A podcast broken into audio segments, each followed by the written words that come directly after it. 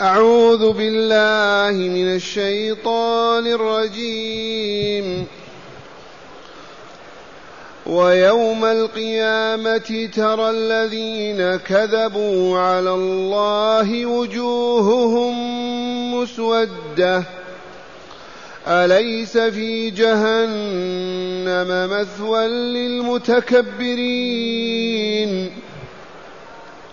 وينجي الله الذين اتقوا بمفازتهم لا يمسهم السوء لا يمسهم السوء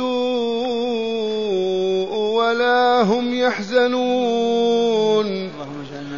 الله خالق كل شيء وهو على كل شيء وكيل.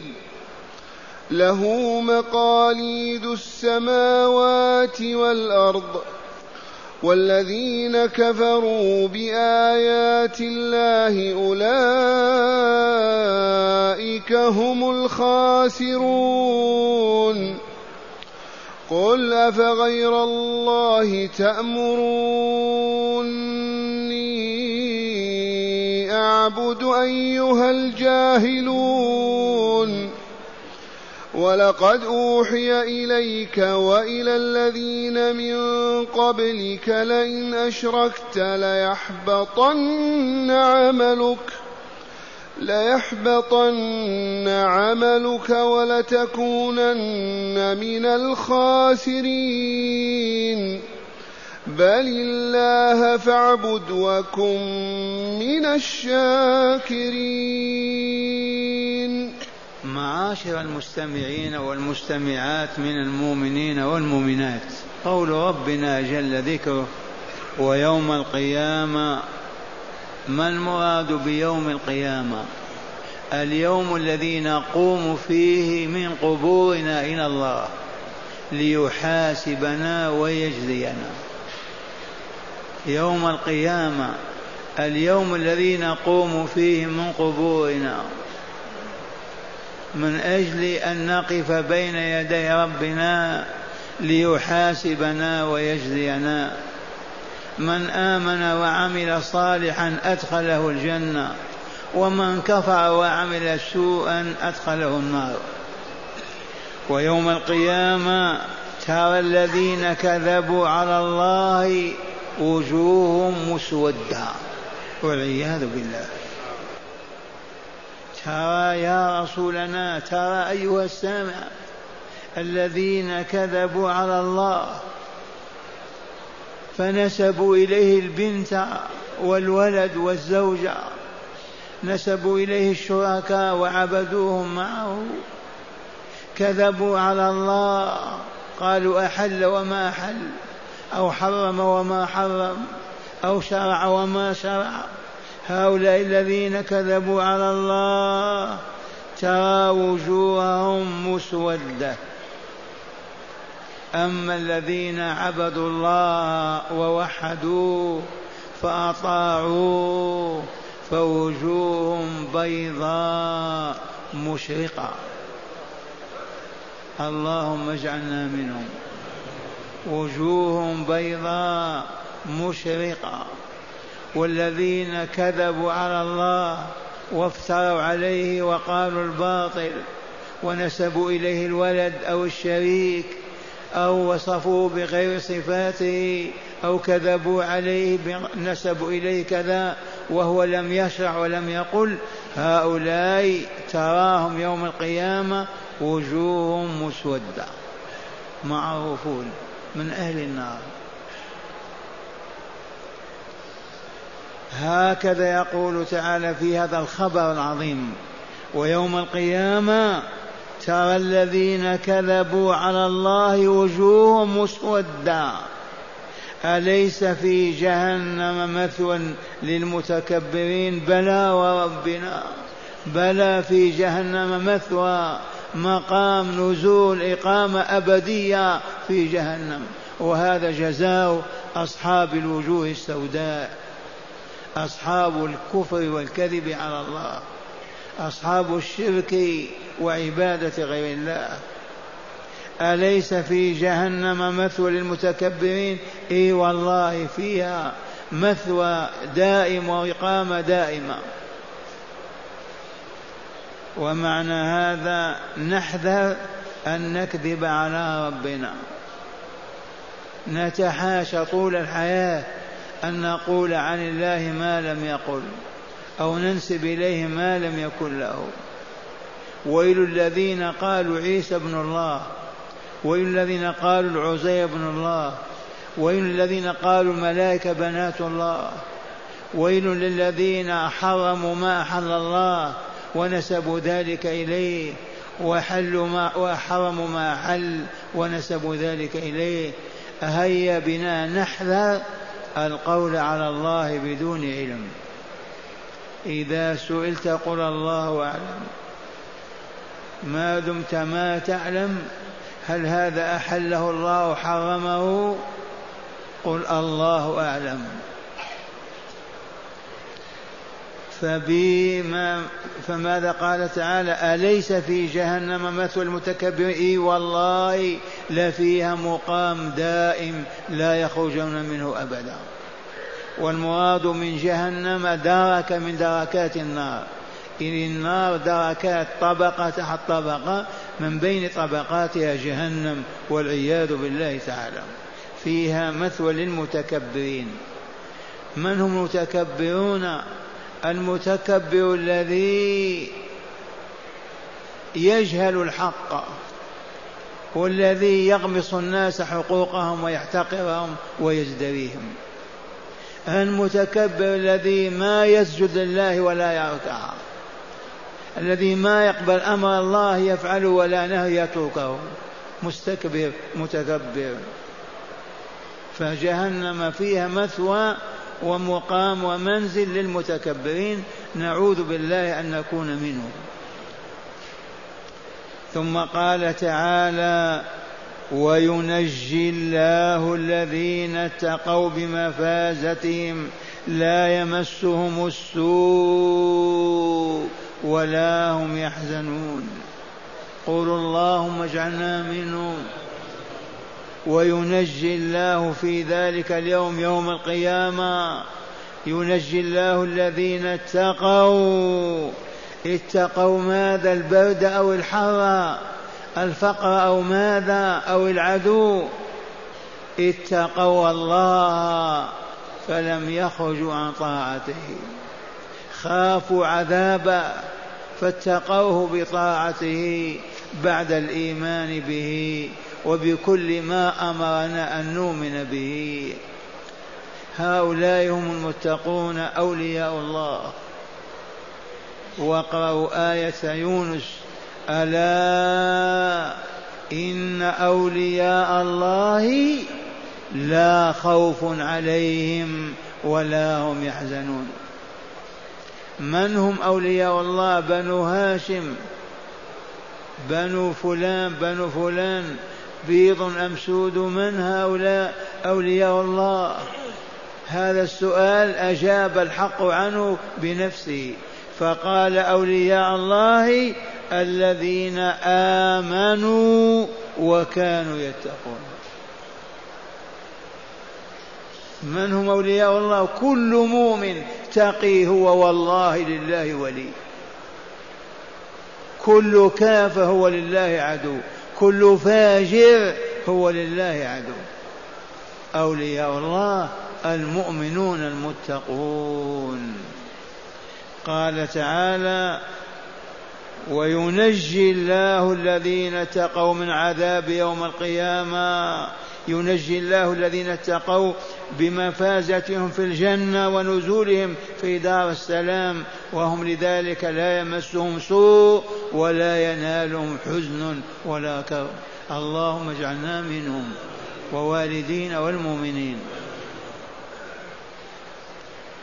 اذا علينا أن نتقي ربنا. كيف نتقيه يا أبناء الإسلام؟ نطيعه ولا نعصيه. ما أحل لنا أخذناه وما حرم علينا تركناه. ما ألزمنا بقوله أو فعله فعلناه وقلنا ما نهانا عنه تركناه وابتعدنا عنه. ذي هي التقوى. أهلها لا خوف عليهم ولا هم يحزنون. وهم في الجنة. تلك مفازتهم العظيمة. ثم قال تعالى الله خالق كل شيء وهو على كل شيء وكيل. هذا هو الله. ما هو صنم أو حجر أو عبد أو مرأة أو ملك. هذا هو الله. خالق كل شيء من الذرة إلى المجرة. والله لا يخرج شيء في الكون عن خلق الله له. ما من شيء لا خلقه الله. حتى أظافرك. ما من شيء إلا خلقه الله. فكيف لا يعبد إذن؟ كيف لا يحب؟ كيف يبغض؟ الله خالق كل شيء اولا وهو على كل شيء وكيل حفيظ ورقيب. لا يخفى عليه شيء من أمر الكون هو الحفيظ الرقيب هذا تترك عبادته ويعبد الأصنام والأحجار. هذا يعصى ويخرج عن طاعته ويطاع الشياطين ويعبدون. الله خالق كل شيء من الذرة إلى المجرة في السماوات والأرض. وثانيا وهو على كل شيء رقيب حفيظ رقيب وكيل. أحبوه يا عباد الله يحببكم. أطيعوه يرفعكم. اتقوه يحفظكم. وهكذا. هذا لسان الحال. ثم قال تعالى له مقاليد السماوات والأرض. المقاليد جمع إقليد والإقليد المفتاح مفاتيح خزائن الكون كله عند الله. فمحال أن تطلب من غير الله وتعطى. فلهذا ما يسأل المؤمن غير ربه أبدا. لأن مقاليد مفاتيح الكون كله عنده. كيف تطلب غيره؟ يا سيدي عبد القادر يا مولاي إدريس يا سيدي فلان. والجهال يا فاطمة يا حسين يا علي. اسمع اسمع هذا الخبر. له وحده مقاليد السماوات والأرض. والمقاليد مفاتيح. كل هذه الخزائن في الكون بيد الله عز وجل. إذا فلا تطلبوا أحدا غيره. هذا معناه إذا علمتم أن مفاتيح الكون بيده وأردت مرأة أو أردت دابة أو أردت سيارة أو أردت شفاء أو أردت طعاما ادعوه هو لأن المفاتيح بيده. كيف تدعو من لا تدعو من لا يملك شيئا؟ أنت تلعب. وعندنا مثل. دار خريبة خاوية ما فيها أحد أبدا. والمتسول الجوعان يا للدار يا للبيت يا لكذا أنا أخوكم جائع جائع. يستجاب له شيء؟ لو بقي الليل كامل بل اليوم والليل ما في البيت أحد. فكيف إذا يترك الذي بيده كل شيء ويدعى غيره؟ من يفعل هذا غير المجانين والذين لا عقول لهم؟ ولهذا ما نعرف من نقول له يا سيدي أعطينا. أبدا. لا يشفينا من مرضنا ولا يجبر كسرنا ولا رد علينا ما فقدنا ولا ولا لا نسأل إلا الله. لماذا؟ لأنه لا يملك العطاء إلا هو. مجنون هذا الذي يسأل غير الله. كما بينا بالمثل العام. تقف أمام دار خاربه ما في أحد وتطلب الطعام والشراب من يستجيب لك؟ اطلب دار فيها أهلها وبين أيديهم ما الطعام هكذا يقول تعالى الله له مقاليد السماوات والأرض. والذين كفروا بآيات الله أولئك هم الخاسرون. والذين كفروا بهذه الآيات ما استمعوا إليها ولا أنصتوا لها والرسول يتلوها ولا تدبروا ما فيها من معاني. فما آمنوا ولا عملوا هؤلاء والله هم الخاسرون. والله لهم الخاسرون إذ قال تعالى أولئك البعداء هم لا غيرهم الخاسرون خسروا ماذا؟ كل شيء. ما خسروا سيارة ولا دابة ولا ماء ولا ولد. خسروا كل شيء حتى أنفسهم. وقد بين تعالى هذا في هذه الصورة في أولها. إذ قال تعالى قل إن الخاسرين الذين خسروا أنفسهم وأهليهم يوم القيامة. ألا ذلك هو الخسران المبين. يجد نفسه في عالم لا يعرف أحدا. ليس معه أم ولا أب ولا أخ ولا قريب ولا بعيد. والله لا يوضع في صندوق من حديد ويغلق عليه ويلقى في جهنم. آلاف السنين لا يأكل لا يشرب لا لا لا لا لا وهكذا. ملايين السنين قولوا آمنا بالله. والذين كفروا بآيات الله فعبدوا غير الله وكذبوا برسالة رسول الله وأنكروا البعث والجزاء يوم نلقى الله. هؤلاء الكافرون هم الخاسرون. أما المؤمنون الموحدون هم الفائزون الرابحون. ليسوا بالخاسرين.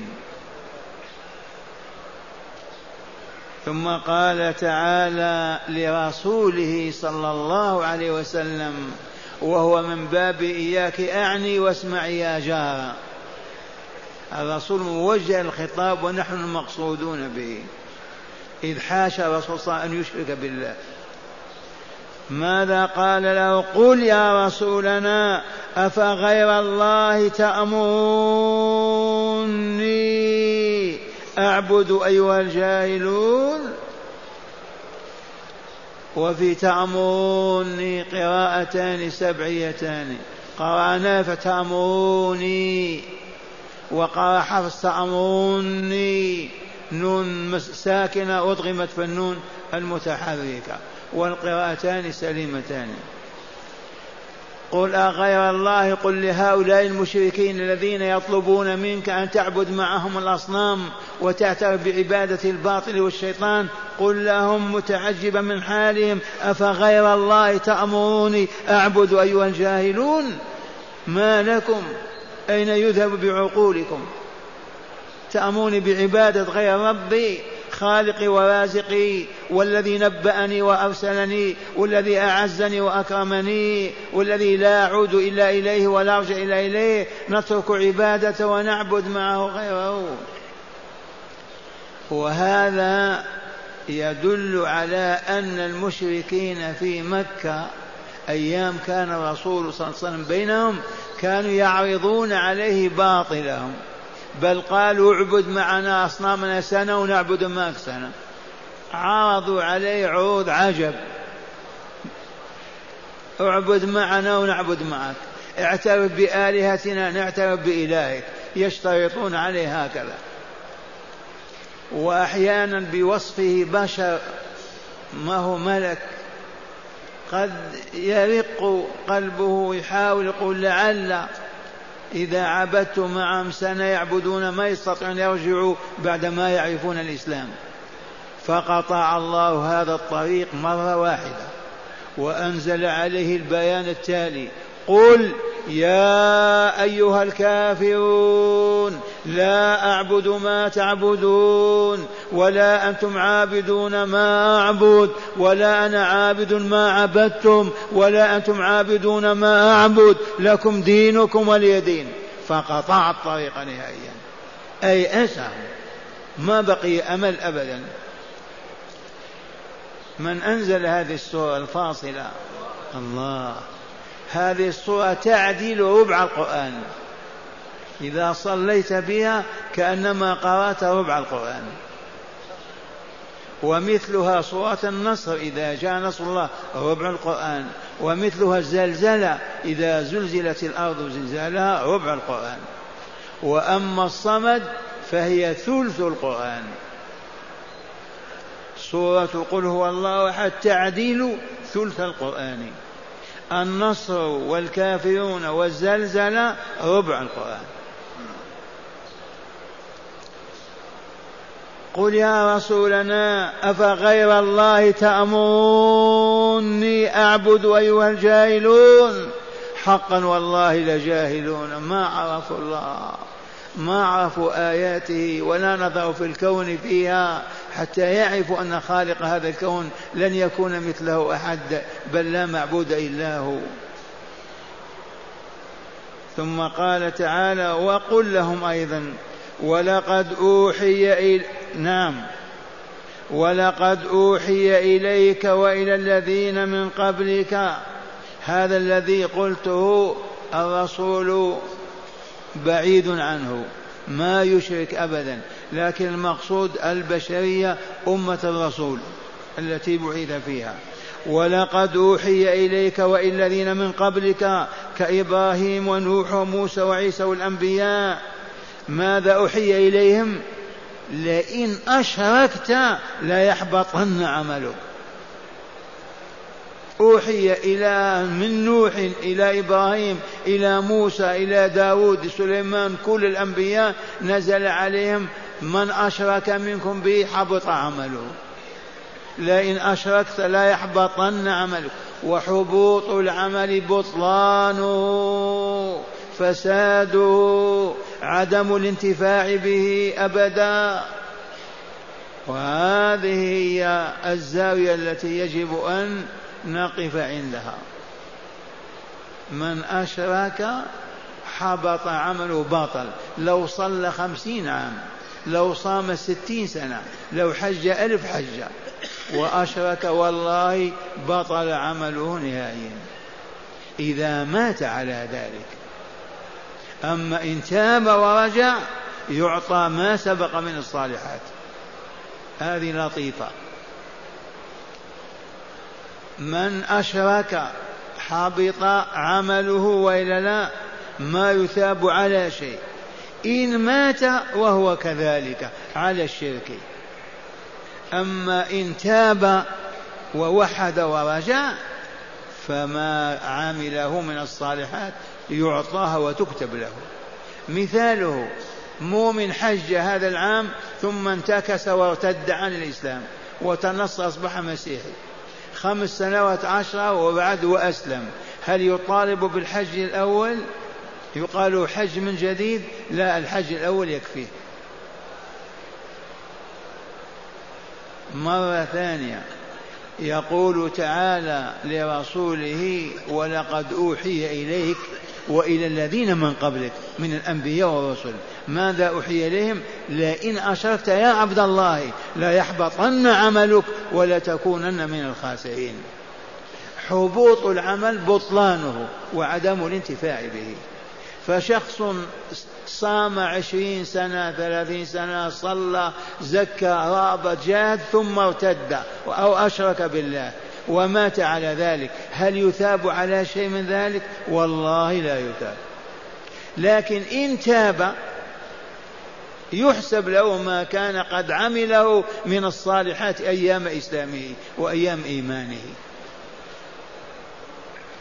هكذا ينبغي أن نعلم عن ربنا قوله ولقد أوحي إليك وإلى الذين من قبلك. ماذا؟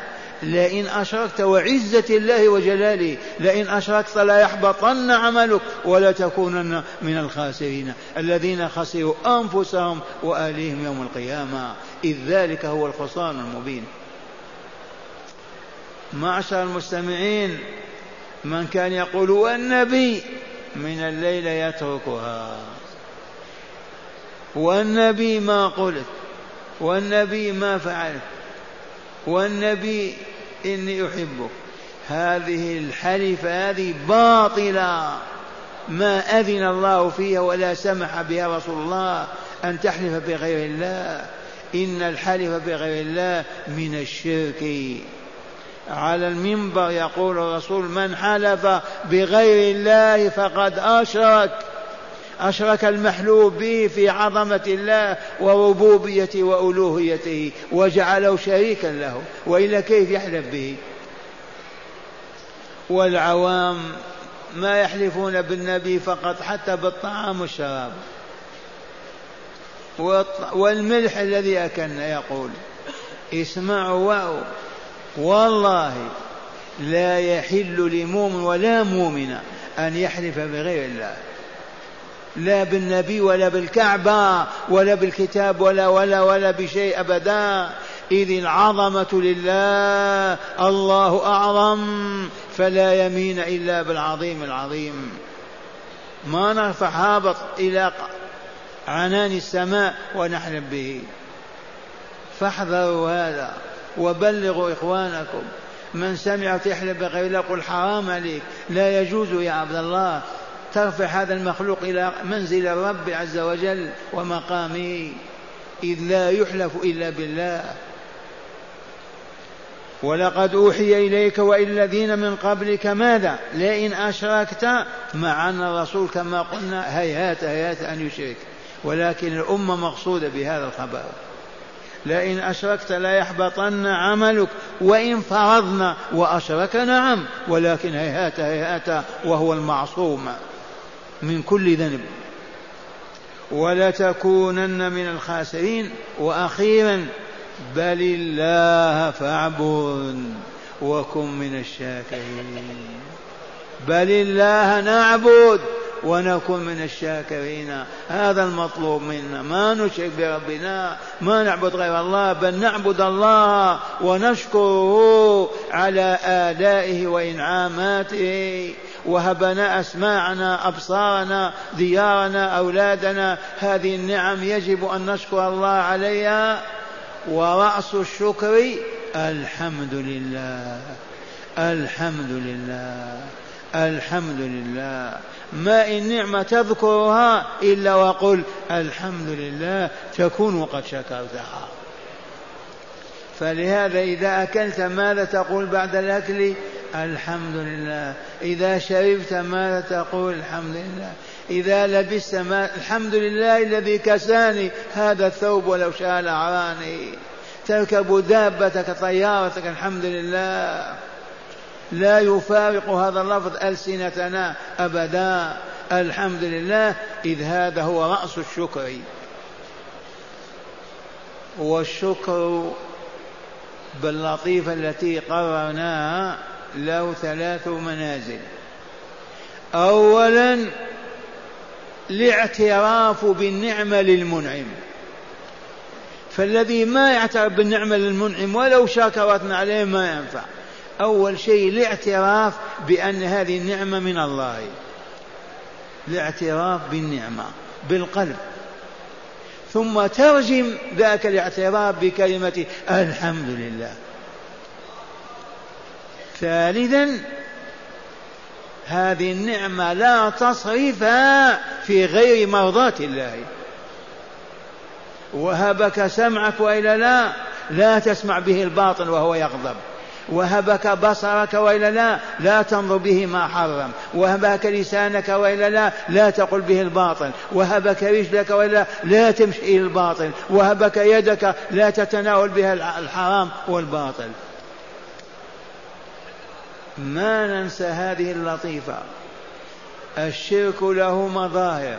اولا أن يعترف العبد بالنعمة في قلبه أن هذه من الله لا من أمي ولا أبي ولا سلطاني من الله.